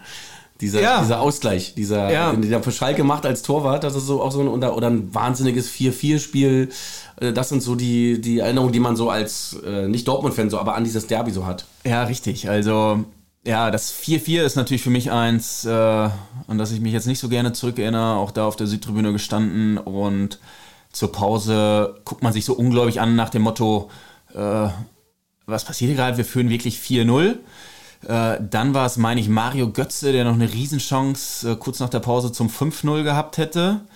Wie, wie es dann äh, anderweitig ausgegangen ist, wissen wir alle. Also welchen Verlauf das genommen hat, ja, absolut Wahnsinn. Auf der anderen Seite auch schon zu Hause 0-3 hinten gelegen und ähm, Alex Frei mit dem Doppelpack. Ähm, das eine wäre sicherlich heute wegen Abseits äh, zurückgepfiffen worden. Damals gab es das noch nicht. Dann in der Nachspielzeit das 3-3. Ähm, und wenn das Spiel noch drei Minuten gelaufen wäre, wäre da vermutlich noch der vierte für Dortmund gefallen.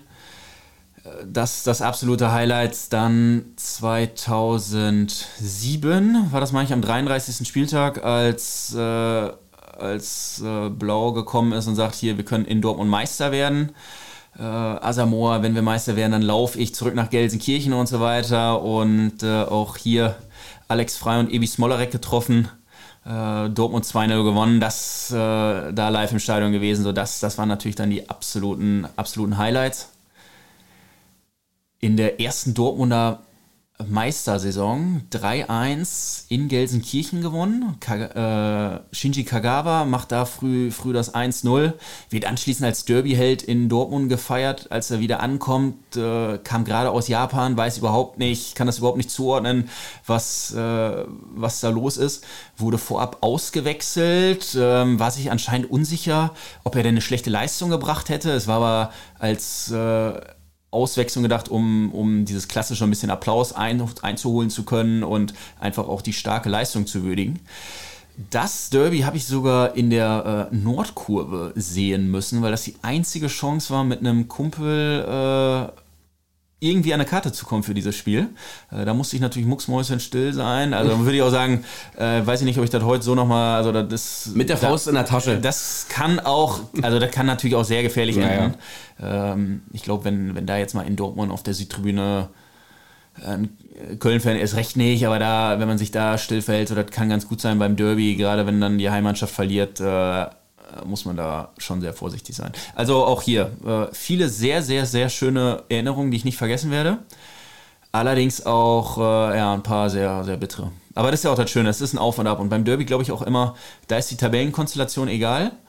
Äh, da wäre die Jungs auch, wenn die heute nicht mehr diesen Bezug haben, also das ist ja nicht der Lokalbezug, dass irgendwie gesagt wird, wir sind Dortmund, aber ich glaube schon über äh, über außen, über das, was so rangetragen wird, merkt, merken die Spieler vermutlich, das bedeutet den Fans, dem Umfeld sehr, sehr viel.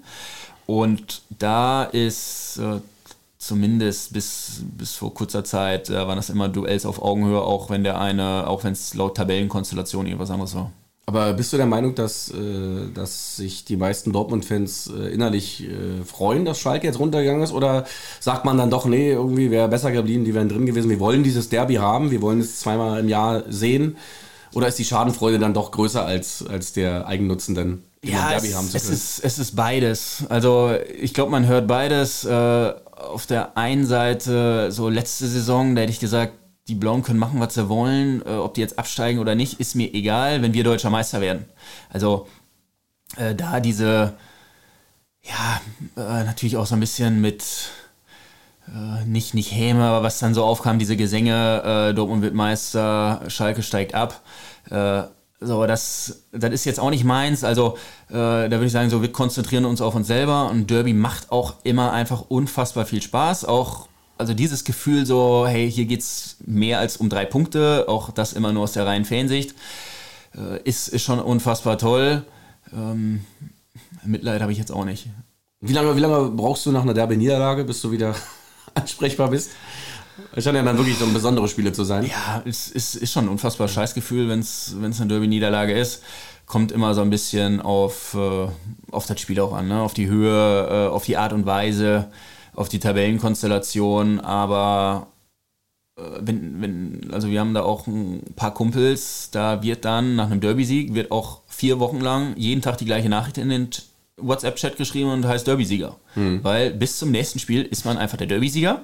Dann werden die Karten neu gemischt, äh, dann sieht das vielleicht anders aus, aber dann kann man das auch so lange ausnutzen und feiern, äh, wie es also, ist. Also Demut ist da kein guter Begleiter. So, also man weil man kann ja auch, man, man baut sich eine eigene Fallhöhe auf. Ne? Ja, das, ist, genau, das ist richtig. Aber in einem halben Jahr sowas würde ich, das geht nur mit, mit guten Freunden, mhm. wo man weiß, äh, die wissen das gegenseitig, wie das gemeint ist und man, wer austeilt, muss da auch einstecken können. Ich bin jetzt auch, was ich auch unfassbar ätzend finde, ist so Häme von Leuten, die gar nicht wissen, was, was das für einen selber bedeutet. Also wenn das so, wenn das so von außen ist und äh, dafür, ja, ist es mir Wohlwissen ist ne, schönste Nebensache der Welt, aber äh, so, so Niederlagen, also dieses Unentschieden Mainz, verpasste, das, natürlich sind das schon auch kleine Stiche und dann so von Unbeteiligten Ja, meistens auch manchmal von, von, von Leuten, die gar nicht ins Stadion gehen, die einfach nur so, die, also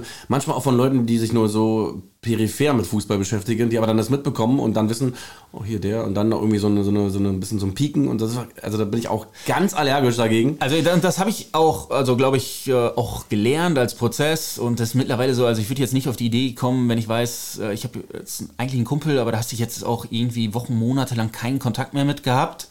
Ähm, dann, ah ja, der, der hat ja das Derby verloren, dem schreibe ich jetzt eine Nachricht und sag so, haha, wir sind Derby. Also das macht dann auch keinen Spaß. Wenn du, wenn, wenn du sich das vorher mit so aufbaut, man sagt, wir gewinnen, nein, wir gewinnen, so, dann, dann finde ich das auch in Ordnung.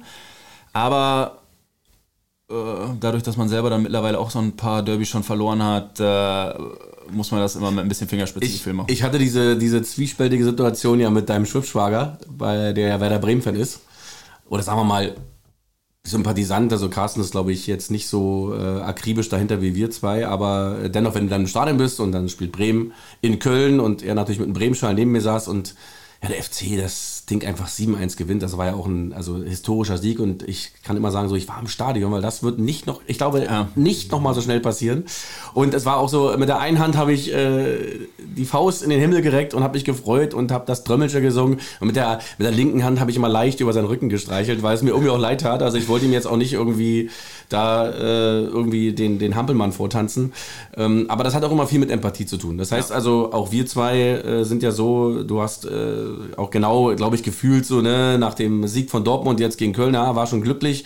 Ähm, du würdest aber nie darauf kommen, jetzt irgendeine hämische Nachricht zu schreiben. Oder ich habe auch gesagt so oder gewusst, als dann Dortmund diese Meisterschaft eben doch nicht nach Hause gefahren hat, äh, habe ich sehr viel an dich gedacht und äh, aber habe auch mal ganz kurz gedacht, Mensch, schreibst du ihm jetzt irgendwie mal so ein bisschen. Aber ich habe gesagt, nee, das will der jetzt gar nicht lesen. Äh, es wird Gras über die Sache wachsen und wir werden dann, wenn wir uns nächstes Mal sehen, darüber reden. Und ähm, im Endeffekt war ich ja sowieso für Dortmund. Ich hätte es in Dortmund natürlich äh, gegönnt und äh, glaube halb, also alle, außer man war Bayern-Fan, war glaube ich halb Deutschland oder ganz Deutschland für Borussia Dortmund. Ähm, hat dann am Ende leider nicht gereicht, aber ich hätte dir nie irgendwie also eine hämische Nachricht, schon gar nicht. Und, aber ich kenne so Leute, die, die dann, dann einfach mal irgendwas schreiben und gar nicht die, weil sie A, nicht empathisch genug sind oder auch, auch gar nicht genau wissen, was dir das bedeutet und ähm, nicht nachdenken manchmal Ja. einfach auch. Kommen wir zum letzten Begriff. Einen haben wir noch, das ist der letzte. Number six. Wir sind gespannt. Torjäger. Torjäger, oh. Du warst ja keiner, das Ich haben wir ja schon. Das haben wir ja War schon. keiner, das ist ja schon äh, breit getreten. Ich war auch keiner. Ja, ich glaube, ein Torjäger immer sehr wichtig. Äh, Also ist jetzt keine besondere Fußballweisheit, 5 Euro ins Phrasenschwein. Aber ich glaube, zum einen, wenn du als Aufsteiger, ich sag mal, einen bei dir in der Truppe hast, wo du weißt, so, ey, der ist für 10 Tore gut, hast du, hast du schon auch gute Chancen oder wird deutlich wahrscheinlicher, die Klasse zu halten. Auf der anderen Seite jetzt so in Bezug auf Dortmund finde ich über die letzten zehn Jahre oft sehr gutes Händchen bewiesen irgendwie bei den Stürmern. Wenn ich äh, Lukas Barrios, Lewandowski, die, die ja nicht als, als Weltklasse-Stürmer von anderen Vereinen schon gekauft wurden, dann die Tore gemacht haben. Ähm, äh, hier Paco Alcázar, der auch relativ schnell sich da eingefunden hat in seinen ersten Spielen, unfassbar viele Tore gemacht hat. Äh, Erling Haaland, beste Beispiel, eine Maschine. Ja. Und äh, ja, jetzt gerade eher so die Frage ist so, wer, wer wird der Nächste beim BVB? Ne? Also Sebastian Aller, Jetzt Niklas Füllkrug noch, ne? Niklas Aktuell Füllkrug. seit zwei Tagen, kann man ja jetzt hier sagen, offiziell Niklas Füllkrug zum BVB. Aber er meinst du, er steht schon im Kader jetzt fürs. Fürs achso, er ist jetzt vorbei. Also er hat ja gestern nicht gespielt, stimmt ja.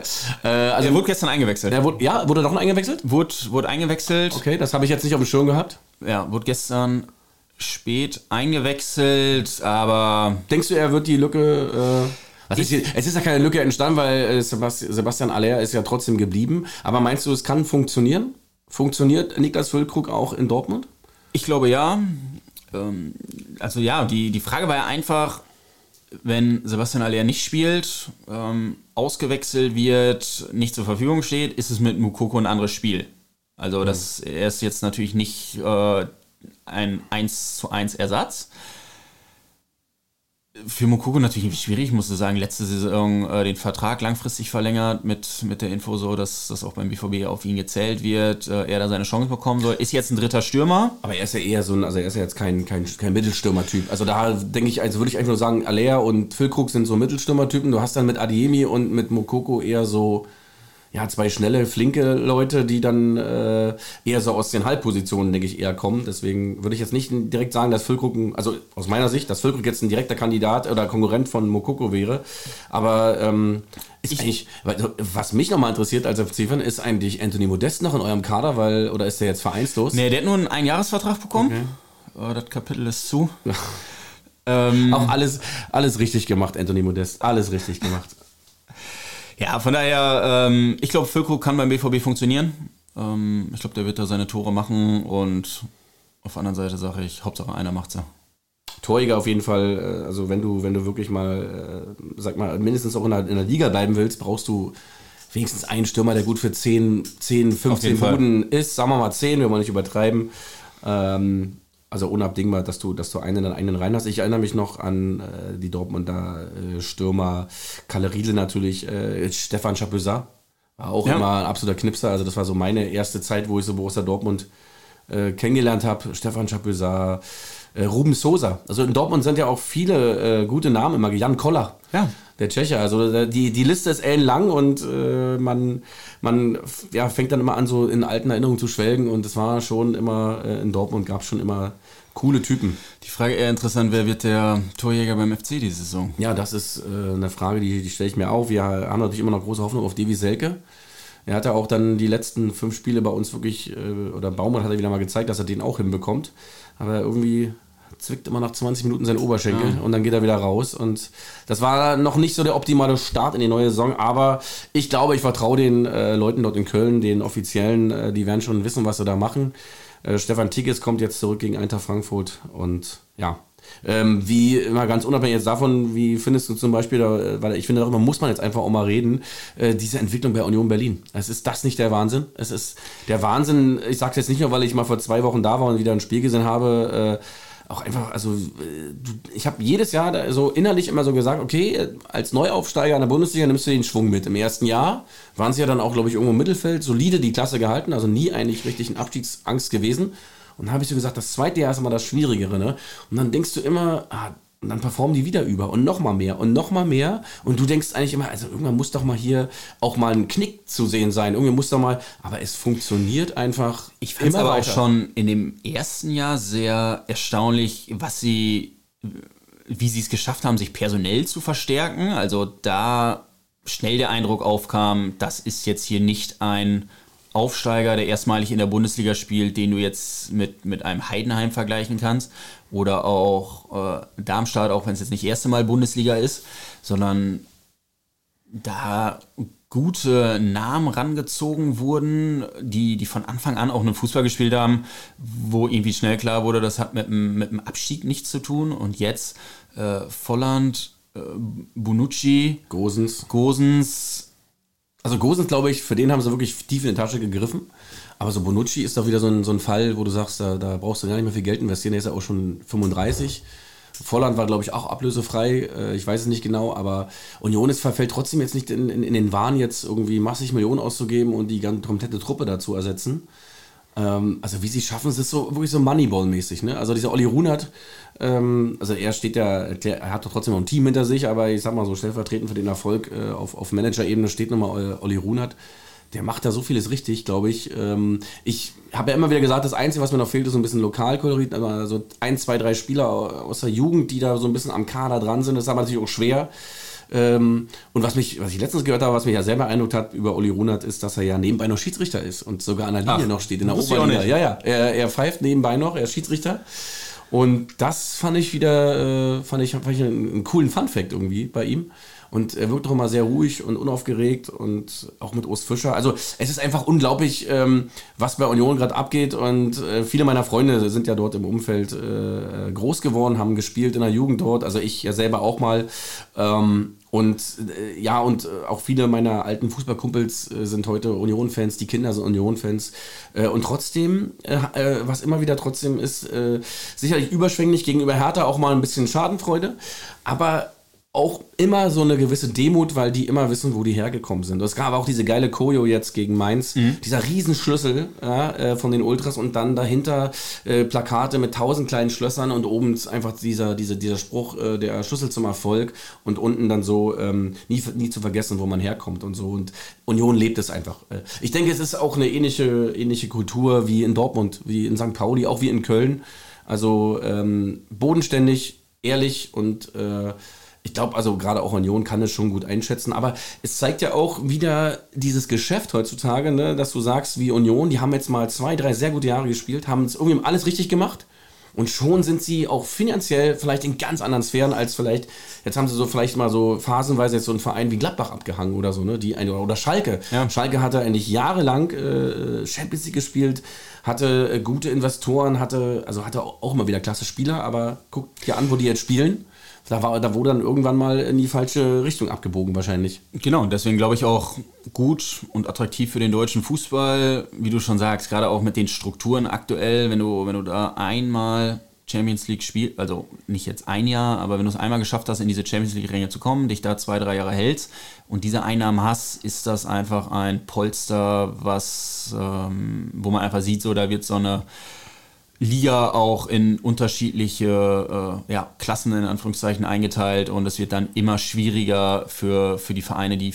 quasi dahinter stehen, da, da einfach mitzuhalten und vorzustoßen. Wie siehst du die Entwicklung jetzt auch mit Saudi-Arabien?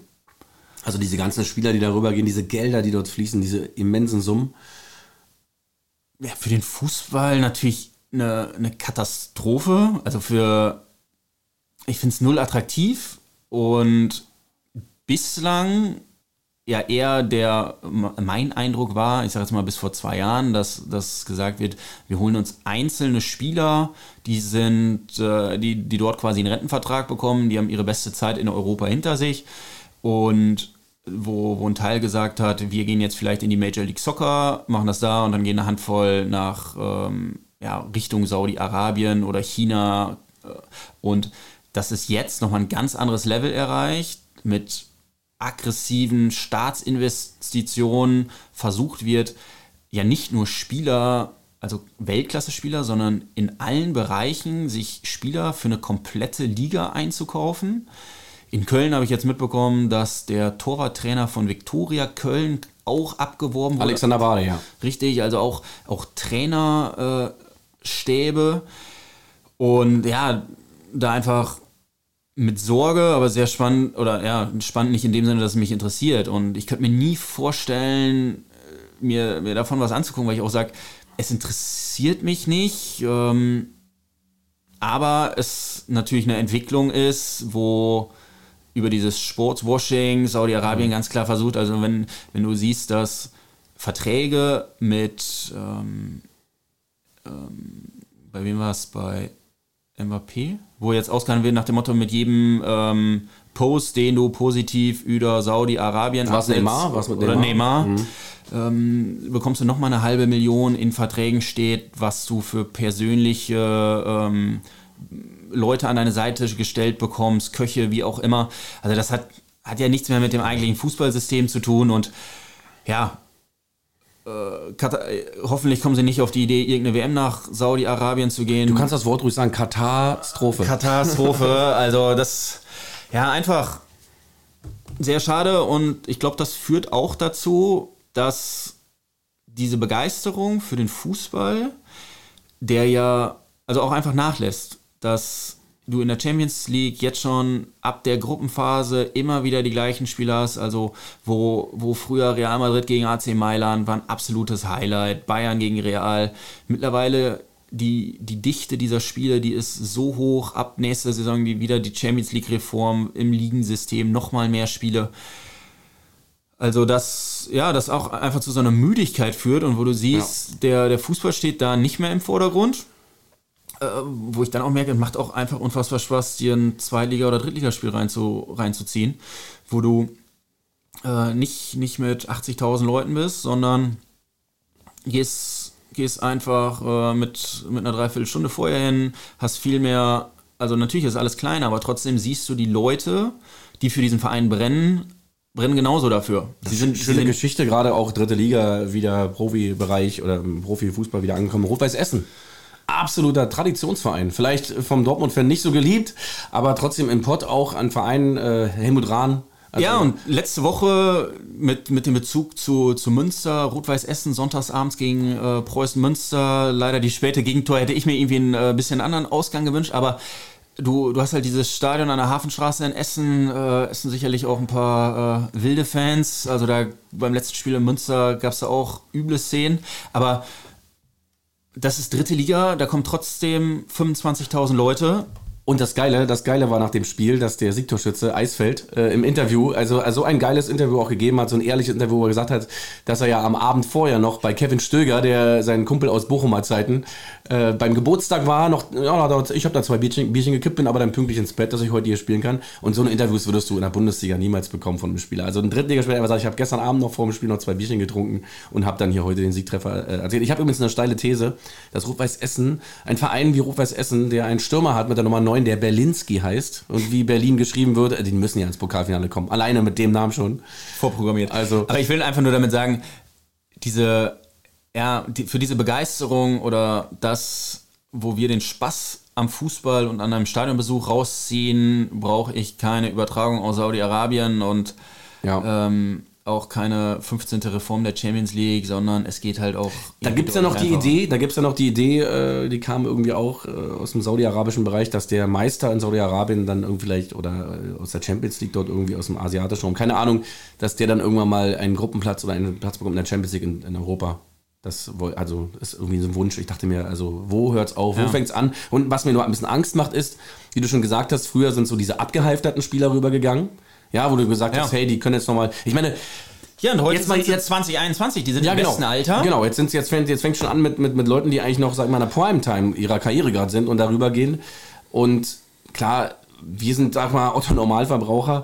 Ich, ich habe natürlich so einen romantischen Gedankengang, der dann irgendwie sagt, ey, pass auf, so ein Typ wie Neymar oder weiß ich was, äh, ich meine, der ist mir sowieso egal, aber die haben doch schon so viel Geld auf dem Konto, jetzt schon, äh, das, was die gar nicht ausgeben können und jetzt gehen die da noch rüber und es gibt noch, noch viel mehr Geld noch, ja. wo mir wahrscheinlich wieder Leute sagen werden, ja, aber wenn du einmal in dem Business drin bist, dann, dann ist das, dann sind vier Millionen nichts, dann, weißt du so, also es, es, es sprengt alle Grenzen und mir macht es ein bisschen Angst. Ich weiß, also ich kenne mein Standing, ich werde da nie irgendwie deswegen ein Spiel da gucken, das interessiert mich auch nicht, wenn Cristiano Ronaldo da drüben die schönsten Tore schießt äh, oder was weiß ich. Also das äh, ist hier einfach so, so festgesetzt, äh, dass, dass ähm, ja, mein, mein, ja, zumal, wenn man auch überlegt, was, was dahinter steckt, so, also wo diese Kohle herkommt, was, was das halt einfach für ein Regime ist. Naja, und es soll, nichts, was dafür spricht. Es soll ablenken davon, ne? Ja. Es soll so ein bisschen äh, vertuschen, so, also na, äh, Menschenrechtsdiskussionen gab es ja schon oft, gab es ja schon auch vor der Weltmeisterschaft. Und dieses ganze Sportswashing, wie du sagst, ja, ist, das führt ja dazu, dass da irgendwie das Image so ein bisschen gepflegt werden soll und so. Aber ja, ich finde es nicht schön, wenn der Fußball da äh, instrumentalisiert wird. Aber uns fragt ja keiner, Johannes. Uns fragt keiner. Johannes, dann kommen wir jetzt mal zum weltberühmten Karriere erraten. Drei Spieler hast du für mich, drei Spieler habe ich für dich. Du bist der Gast, deswegen darfst du anfangen, mich nach deinem ersten Spieler zu fragen. Okay, da freue ich mich drauf. Wir ja. machen ja hier erstmal was, um reinzukommen. Also, starten wir. Du kannst mir nur noch vorher sagen, ob der Spieler noch aktiv ist oder nicht mehr. Nicht mehr aktiv. Damit habe ich gerechnet. Das heißt, aber die Jahr Jahre lasse ich auch erstmal weg. Die kannst du erstmal weglassen. Nur die chronologische Reihenfolge der Männerbereiche des Spielers? Sparta Prag. Okay. Borussia Dortmund. FC Arsenal. Thomas Rositzky. Sparta Prag.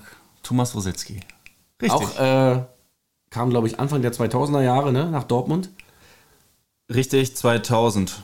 Genau, 2000, ja. 2000, ja. Und dann. Äh, so ein kleiner, sah aus wie so ein kleiner, Sechs, wie, wie so ein kleiner, äh, als, als, als wenn in Tschechien so eine Boygroup. äh, ja, richtig. Da hat man auch, finde ich, eine ganz interessante äh, Entwicklung gesehen, wenn man, wenn man ihn da zu Dortmunder Zeiten sieht oder dann anschließend äh, nochmal bei Arsenal Ah, feines Füßchen, oder? Also Ja. feiner Fußballer. die, die Meisterschaft 2002 unter Sammer natürlich stark geprägt von ihm und wie du schon gesagt hast, zusammen dann vorne mit Jan Koller, Ja. die tschechische Achse. Das war, das war wirklich eine tolle Zeit. Das war super. Dann kommen wir mal zu deinem ersten Spieler. Der Spieler äh, hat sogar in der Jugend in Essen gespielt, aber erster Männerstation Schalke 04, AC Mailand, Borussia Dortmund, Arsenal London, VfB Stuttgart. Karriereende. Nee, dann nochmal Arsenal. Arsenal nochmal und dann Karriereende. Ja, warte, das ist bekannt. Bitte, bitte noch einmal. Okay, also ich fange an bei den Männern. Schalke 04, Ja. AC Mailand, Borussia Dortmund, Arsenal London, VfB Stuttgart, Arsenal London. Das ist ein Torhüter. Ich weiß es nicht. Jens Lehmann. Richtig. Jens Lehmann. Da fällt mir ein, bei seiner Station in Stuttgart, äh, war es nicht da, wo er hinter die Bande gegangen ist und äh, gestrollt hat? Ja, ja. Auch, Da äh, überkam es ihn. auch ein äh, Typ, der ein bisschen polarisiert, so, ne? Also schon mal seine Meinung auch sagt. Ich glaube auch mal so ein bisschen einige komische Kommentare antisemitischer Herkunft mal so ein bisschen hat fallen lassen. Aber äh, egal, also ähm, toller Torhüter. WM 2006 verbinde ich mit ihm immer noch, das Elfmeterschießen gegen Argentinien. Also die antisemitischen Kommentare sind nicht egal, da muss ich Nein, sagen, das kenne ich natürlich. nicht. Äh, ich weiß nicht, wie du das meinst, aber äh, ja, immer ein Typ, der auch gerade dann in, in dem äh, Zweikampf mit Oli Kahn vor der WM und so weiter, Das Mix aus Erheiterung und Wahnsinn. Da fand ich auch diese, also sagen, sein Kopfballtor, was wir vorhin schon angesprochen haben, äh, im, im Derby natürlich unvergessen. Äh, ich glaube, er ist ja auch Torhüter gewesen der Eurofighter 97, also als die Schalker. Richtig? Das war ja, das war eigentlich das Jahr, ne? Also die Schalker gewinnen den UEFA-Pokal und Dortmund die Champions League. Da hat man auch gesehen, dass der deutsche Fußball auch in den 90er Jahren einfach auch eine, generell eine Hochphase hatte, ne? Und du konntest ja, Ja. immer, du konntest Und ja auch immer 96 doch Bayern? Genau, UEFA Cup Sieger, genau. Also das war... Und, und Dortmund war ja auch im Finale der, im UEFA Cup in den 90er Jahren einmal, glaube ich. Und es war halt einfach ohne Zeit. Also da waren viele deutsche Vereine, selbst der KSC mit seinem 7-0 gegen Valencia, also irgendwie oder Eintracht Frankfurt, also viele deutsche Vereine auch international immer bis mindestens Viertelfinale gekommen und die Liga ausgeglichen. Die Bayern keine Dominanz komplett gehabt, äh, Dortmund äh, auch nicht oder ja. Ja. Bremen, so tolle Vereine wie Werder Bremen, die dann auch noch diese ganzen Bremen, Stuttgart, Lautern, also wer da Ja. immer noch Meister geworden ist. Absoluter Wahnsinn. Also eine schöne Zeit, aber äh, ja, jetzt äh, sieht die Liga ein bisschen anders aus. Dein zweiter Spieler für mich. Mein zweiter Spieler für dich. FSV Mainz 05, Borussia Dortmund, 1. FC Köln, Borussia Dortmund, AS Saint-Etienne, Union Berlin, Dennis Lispor in der Türkei und der SCR Alltag in Österreich. Es ist neben Sobotic. Richtig. Cooler Typ. Finde ich auch. Also klare Meinung zum Leben. Ähm, glaube auch so ein Musterschüler von Jürgen Klopp, ne? Ja, aus Mainzer Zeiten schon mitgebracht, aber der auch, ja, für sich, glaube ich, eine, einen klaren Kopf irgendwie behalten hat und auch wusste, so nach dem Fußball gibt es einige Dinge, die ich, die für ihn deutlich mehr Sinn ergeben, als zu sagen, ich unterschreibe noch für drei Jahre in Saudi-Arabien mit, äh, mit der Stiftung, die er betreibt. Also und äh, finde ich einfach einen sympathischen und wirklich tollen Spieler beim BVB. Genau, weil jetzt gerade auch vor ein paar Wochen alle so Kevin Behrens gefeiert haben, weil er da mit einem Fahrrad nach dem Dreierpack gegen Mainz. Also neben Sobotic weiß ich, dass der, glaube ich, mit einem, mit so einem alten Oldtimer immer ewig zum Training gefahren ist, obwohl er, wo alle schon mit den fetten Karren da ankamen. Und neben Sobotic einfach gesagt, nee, ein Auto bringt mich von A nach B. Und ja, genau, wir haben den in Köln auch gehabt, nochmal eine kurze Zeit. Ich glaube, Richtig. es war das sogar das Jahr, als wir äh, international steil gegangen sind. 2016, als wir 2016, Fünfter- 2017, richtig. Genau, als wir Fünfter geworden sind. Und ähm, das ist auch so schön, dass so ein Typ nochmal auch kurz, wenn auch nur kurz von FC, den verbindet man natürlich eher dann in der Zeit mit äh, Borussia Dortmund. Was übrigens auch so für Dortmund noch so eine, das wollte ich vorhin noch sagen, so ein, so ein kleiner Segen war, war ja diese Insolvenz. Ne? Dieser Verein, der eben fast vor Bankrott. Vielen Dank nochmal an Michael Mayer. Das gleiche hat er ein paar Jahre später beim FC dann nochmal neu angesetzt. Äh, und wieder äh, ging es in die Hose. Aber es war so ein bisschen daher Segen für Borussia Dortmund, da man ja gezwungen war, auf die Jugend zu bauen. Und dann hat man eben so junge Spieler geholt wie Gündogan, wie Shahin. Äh, aus Schein aus der Jugend, glaube ich, auch von Borussia Dortmund. Äh, und du musstest, und dann hast du, sag ich mal, so, so dann in Polen eben äh, Blaszczykowski entdeckt äh, für wenig Geld Ja. und so. Und das war ja also auch so ein bisschen Moneyball, sowas wie Union heute. Und das hat in Dortmund. Und dann dazu hast du dann einfach den Multiplikator Jürgen Klopp. Und das war einfach. Ja, und also jetzt im Nachhinein kann man das natürlich ne, so sehen, dass das alles einfach so gut funktioniert hat und aufgegangen ist. Auch da vielleicht genau in den richtigen Jahren diesen sportlichen Erfolg gehabt, wo dann mit der ja, Champions League Internationalisierung auch da nochmal ein ganz anderes Niveau erreicht wurde an, an Geld, was dort verteilt wurde. Und damit dann aber geschafft haben, sich, sich da jetzt fest zu etablieren. Kommen wir mal zu deinem zweiten Spieler. Ich muss zugeben, der könnte jetzt ein bisschen schwer werden. Er könnte. Aber ich dachte mir so, das ist auf jeden Fall ein Name. Also da teste ich mal, ob der Johannes, äh, wie, wie, wie nerdig das Borussia Dortmund-Wissen von äh, Johannes Godek ist. Der hat angefangen beim Saalfeldener SK in Österreich. Dann ging es zu Casino Salzburg. Dann Borussia Dortmund. Dann Lask Linz in Österreich aus der Salzburg dann nochmal Schwarz-Weiß Salzburg und wieder SG Saalfelden und hat 2006 seine Karriere beendet. Es gibt hier noch einen kleinen Tipp, weil es, glaube ich, nicht einfach ist. Er war auch Teil der 97er Dann Champions League-Sieger. Hat immerhin vier Jahre bei Borussia Dortmund gespielt. Kann es vermutlich nur Wolfgang Feiersinger sein. Richtig, Wolfgang Feiersinger. Der Mann mit, der, mit den schönen Haaren. Richtig, Und, äh, schöner Mann. Und wenn du ihn, wenn du ihn googelst, äh, also seine, seine, bei transfermarkt.de, seine Spieler, dann steht auch seine Position Libero. Libero, Und er hat, ja. und er hat immer Libero gespielt. Ich glaube, da hatte doch Dortmund auch in diesen Zeiten noch, äh, weil dann Julio Cesar verletzt war oder so, dann eben nochmal schnell so Manny Binz auch noch verpflichtet von Eintracht Frankfurt, glaube ich. Der hat auch noch mal so, der war ja auch so ein Libero-Typ. Und Wolfgang Feiersinger, weil der hat immer so eine, der hat immer so eine Hakennase gehabt und dann immer aber so, so wie so Winnetou, so schöne lange Haare. Also, da finde ich ja auch, wenn, du, wenn man sich da nochmal die Aufstellung anguckt, wo du wirklich sagen kannst, ey, diese, du hast, du siehst ja jetzt irgendwie vier, fünf Spieler oder fünf, sechs, die haben eine rein defensive Ausrichtung. Ja. Äh, die, die holzen dir da hinten alles weg. Und wenn du das jetzt mit den äh, modernen Außenverteidigern, die, die Sechser, wo du einfach sagst, ey, die bauen dir schon hinten das Spiel auf. Äh, war eine andere Generation, da, da ging es ums Zerstören. Ich finde auch mit dem Namen Feiersinger hätte er wunderbar an die gelbe Wand gepasst. Auf jeden Fall. Kommen wir zu meinem letzten, ne? Dein Der dritte. Dritter. Auch hier würde ich sagen, vielleicht ein äh, schwierigerer. Sehr gut. Aber wir wollen nicht beim dritten jetzt natürlich auch nochmal. Richtig testen. Kitzeln. Okay.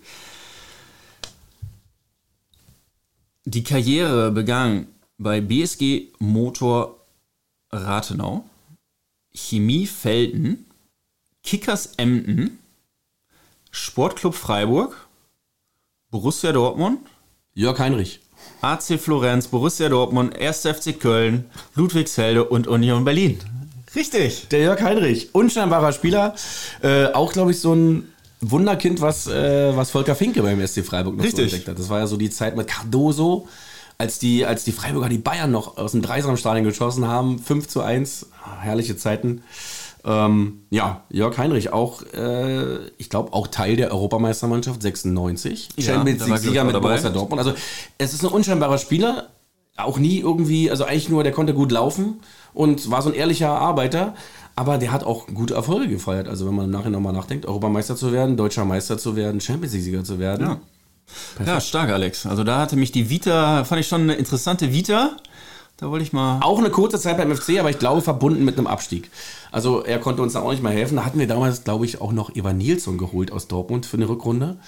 Äh, und das hat alles leider, leider nichts mehr gebracht. Und bei Union hat er später noch gespielt. Und ich glaube, gebürtig kommt er auch aus der Ecke dort Rathenow, wie gesagt, auch Ludwigsfelde, bei uns um die Ecke in Berlin, Brandenburger Land. Äh, und dann hat er später auch nochmal bei äh, Ludwigsfelde gespielt, Jörg Heinrich. Und dann war er noch Trainer bei Luckenwalde, das weiß ich auch noch. Also das äh, sind so Fun Facts, die wahrscheinlich kein Schwein hier interessieren. Aber Jörg Heinrich, ich freue mich, ich habe drei von drei. Jetzt bist natürlich du unter Druck, Johannes. Schaffst du den Ausgleich noch in letzter Minute oder gehe ich als Sieger vom Platz im Karriereraten? Wir werden es sehen. Dieser Spieler hat angefangen im Männerbereich bei den Sportfreunden Siegen, ist dann zum ersten FC Köln gegangen, dann zu Bayer Leverkusen, zum VfL Wolfsburg, wieder zum ersten FC Köln und hat dann seine Karriere beendet.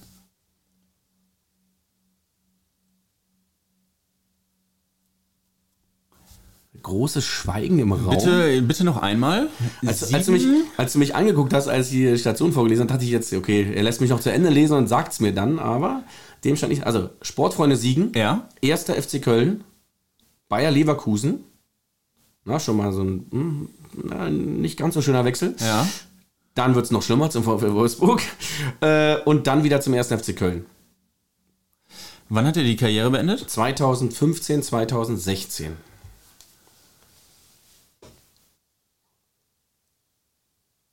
Ich befürchte, ich muss passen.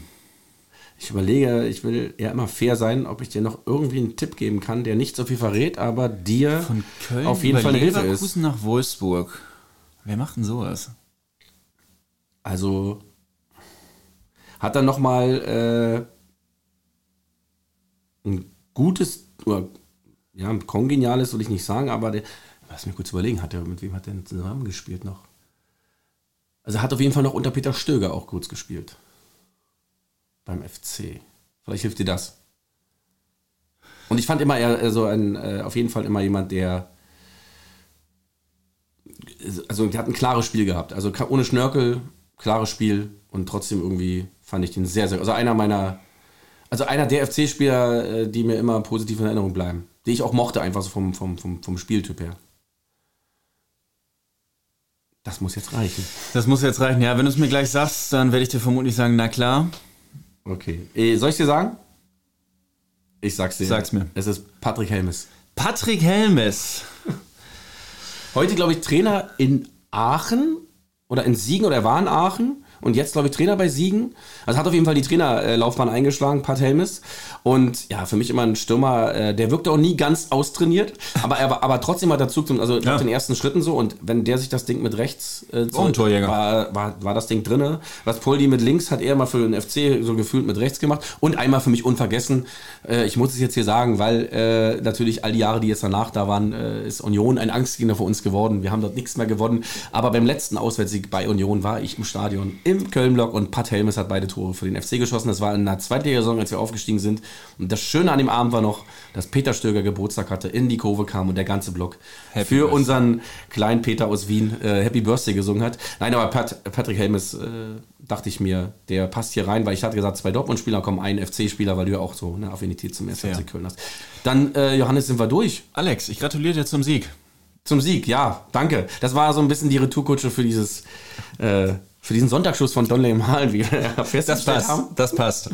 Ähm, Gibt es noch äh, für dich so eine, ja, ich habe die Frage jetzt schon immer tausendmal gestellt, aber das ist mal so die Abschlussfrage.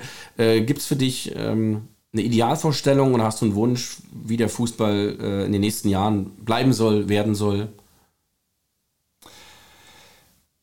Anknüpfen an das, was wir gesagt haben. Also ich glaube, die Perspektive ist eher ein bisschen düster, was den Profifußball betrifft. Also ich glaube, das, was man seit Jahren hört, so diese Schraube nicht zu weit zu überdrehen, hat, findet bei FIFA, UEFA da, wo, wo diese Entscheidungen getroffen werden, um noch einen Euro rauszupressen, sehe ich erstmal kein, keine Indizien, die dafür sprechen, dass da irgendein Umdenken erfolgt. Ich glaube, bei fanseitig wird aber die Begeisterung für Fußball, für, für, das, für die Liebe zum Spiel bestehen bleiben. Und vielleicht werden sich so Art Nischen, also so, dass das auch Unterklasse, also mit unterklassig meine ich sogar, aber ich sag mal ab, und das sieht man ja auch in Deutschland, äh, zweite, dritte Liga zieht auch zigtausende Leute an, dass dort gegebenenfalls auch noch mehr Zuspruch stattfinden wird für all diejenigen, die einfach sagen, ich habe keinen Bock auf eine Champions League mit 48 Mannschaften, wo auch die Verlierer noch dreimal weiterkommen, eine Quotient gebildet wird, dass bloß nicht ein Real Madrid einmal eine Saison nicht in der Champions League spielt, also wo so doppelte Fangnetze aufgebaut werden, wo in Saudi-Arabien mehr und mehr Geld reingesteckt wird, Spieler gekauft wird. Also ich glaube, ich bin sehr zuversichtlich, dass, dass die äh, Liebe der Fans da bleiben wird und dass die sich Mittel und Wege suchen werden, wie sie am Wochenende ihre, ihre Mannschaften heim- und auswärts supporten können. Ich wünsche mir, dass 13 Malzbier kreuzweise in diesem Jahr in der bunten Liga die Klasse hält und äh, auf den Stadionwiesen vor dem Müngersdorfer Stadion äh, den ein oder anderen Sonntagsschuss ins Netz versenken. Damit verabschieden wir uns. Vielen Dank, Johannes. Danke, Alex.